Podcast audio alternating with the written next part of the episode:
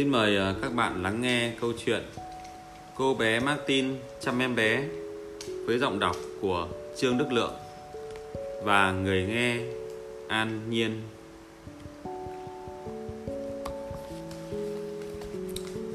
Ngôi nhà của Martin sáng nay thật là yên ắng. Bố mẹ phải đi xa cả ngày. Em bé, mèo Minet và cún phệ vẫn đang ngủ say ngủ. Chuông báo thức reo vang Martin phải dậy nhanh thôi, Vì hôm nay cô phải thay mẹ chăm sóc em trai Alan. Martin kéo rèm, Mở cửa sổ.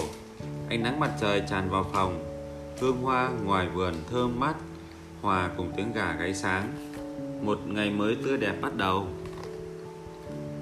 Hình như giấc mơ đẹp của em bị ngắt quãng. Em bé mở mắt rồi. Cô cậu vừa nhìn về phía đồng hồ báo thức Vừa bắt chước nói theo. Cú cú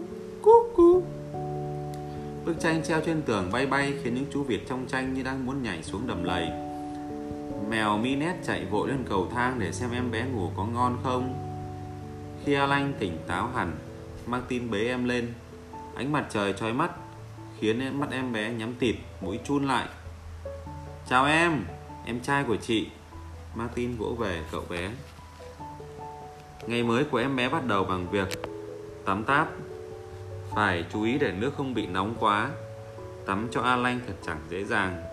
Cu cậu hết lấy tay đập nước để cả cá đỏ vịt nhựa Nhảy dập dình, Rồi lại nhoi nhoi người đứng dậy.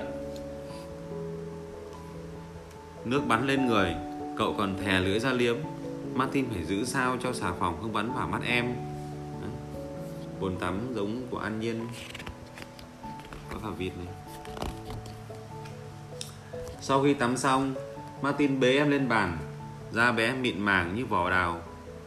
Đầu tiên là không được để bé lạnh, Một chút dầu thơm sẽ làm bé ấm người lên. Ui, Cún phệ chun mũi khó chịu. Mùi nước hoa làm em đau hết cả đầu. Em bé nghịch ngợm, khoa chân, múa tay nhưng muốn nhảy lại vào chậu tắm. Nhưng không được đâu nhá, Em tắm xong rồi mà. Martin lúng túng, Làm thế nào để mặc đồ cho em bé bây giờ? Mẹ mà ở nhà, mọi việc sẽ dễ dàng biết bao. Phù. cuối cùng thì Martin cũng làm được. Cô bé cẩn thận cài kim băng mà không làm đau em. Ồ, tay em bé đang bị mắc trong ống tay áo. Bàn tay bé xíu, không chịu chui ra. Thật may là cũng không quá khó với Martin. Giờ phải buộc dây để áo em bé không bị tuột ra. Giống em bé ăn nhiên rồi bé quá. Em bé bắt đầu khó chịu và khóc. Martin biết tại sao em lại như vậy. Đã đến giờ uống sữa của em bé rồi mà. Khi em bé đói, em sẽ không biết chờ đợi đâu. Vì vậy Martin vội vàng đi đun nước. Sữa bột để ở đâu nhỉ? Đường nữa. Bình sữa đã rửa sạch chưa? À mọi thứ đã được chuẩn bị sẵn. Bây giờ chỉ còn đong nước để pha cùng với sữa và đường thôi. Mẹ đã nói, Chỉ cần vậy là được. Sữa không được quá nóng hay quá nguội mới là sữa ngon. Em bé không khóc nữa. Martin bế em nằm ngửa. Đầu bé dựa vào tay còn người duỗi dài lên đầu gối chị. Cô rất hài lòng vì em bé hút sữa thật ngon lành. Từ từ nào, từ từ nào. Cô hạ bình sữa xuống. Nếu không em sẽ bị nấc đấy. Em bé nhìn lên trần nhà Mắt em trong veo Không chút giận hờn. Em còn lấy hai tay giữ chặt bình Trong khi mèo Minet cứ hau háu thèm thuồng. Mong được uống sữa thừa.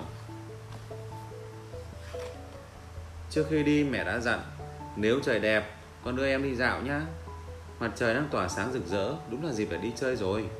Martin lấy chiếc xe nôi của em bé ra. Cô trải tấm ga theo ba con thỏ Và đàn chim đầy sắc màu vào xe, Rồi đặt chiếc gối hồng vào. Trời nắng ấm thế này thì không cần mang chăn theo, Em bé sẽ khó chịu lắm. Còn không được quên mang ô che nắng nữa chứ. Martin hãnh diện đưa em bé đi dạo trong chiếc xe nôi tuyệt đẹp. Khi cô vào công viên Và nhanh chóng gặp bạn bè ở đây. Em trai cậu đây à? Jacqueline tươi cười. Em ấy tên là gì vậy? François hỏi. Tên bé là Alan Đáng yêu quá. Bé được mấy tháng rồi? Ngày 15 tháng 4 này em tới tròn 13 tháng.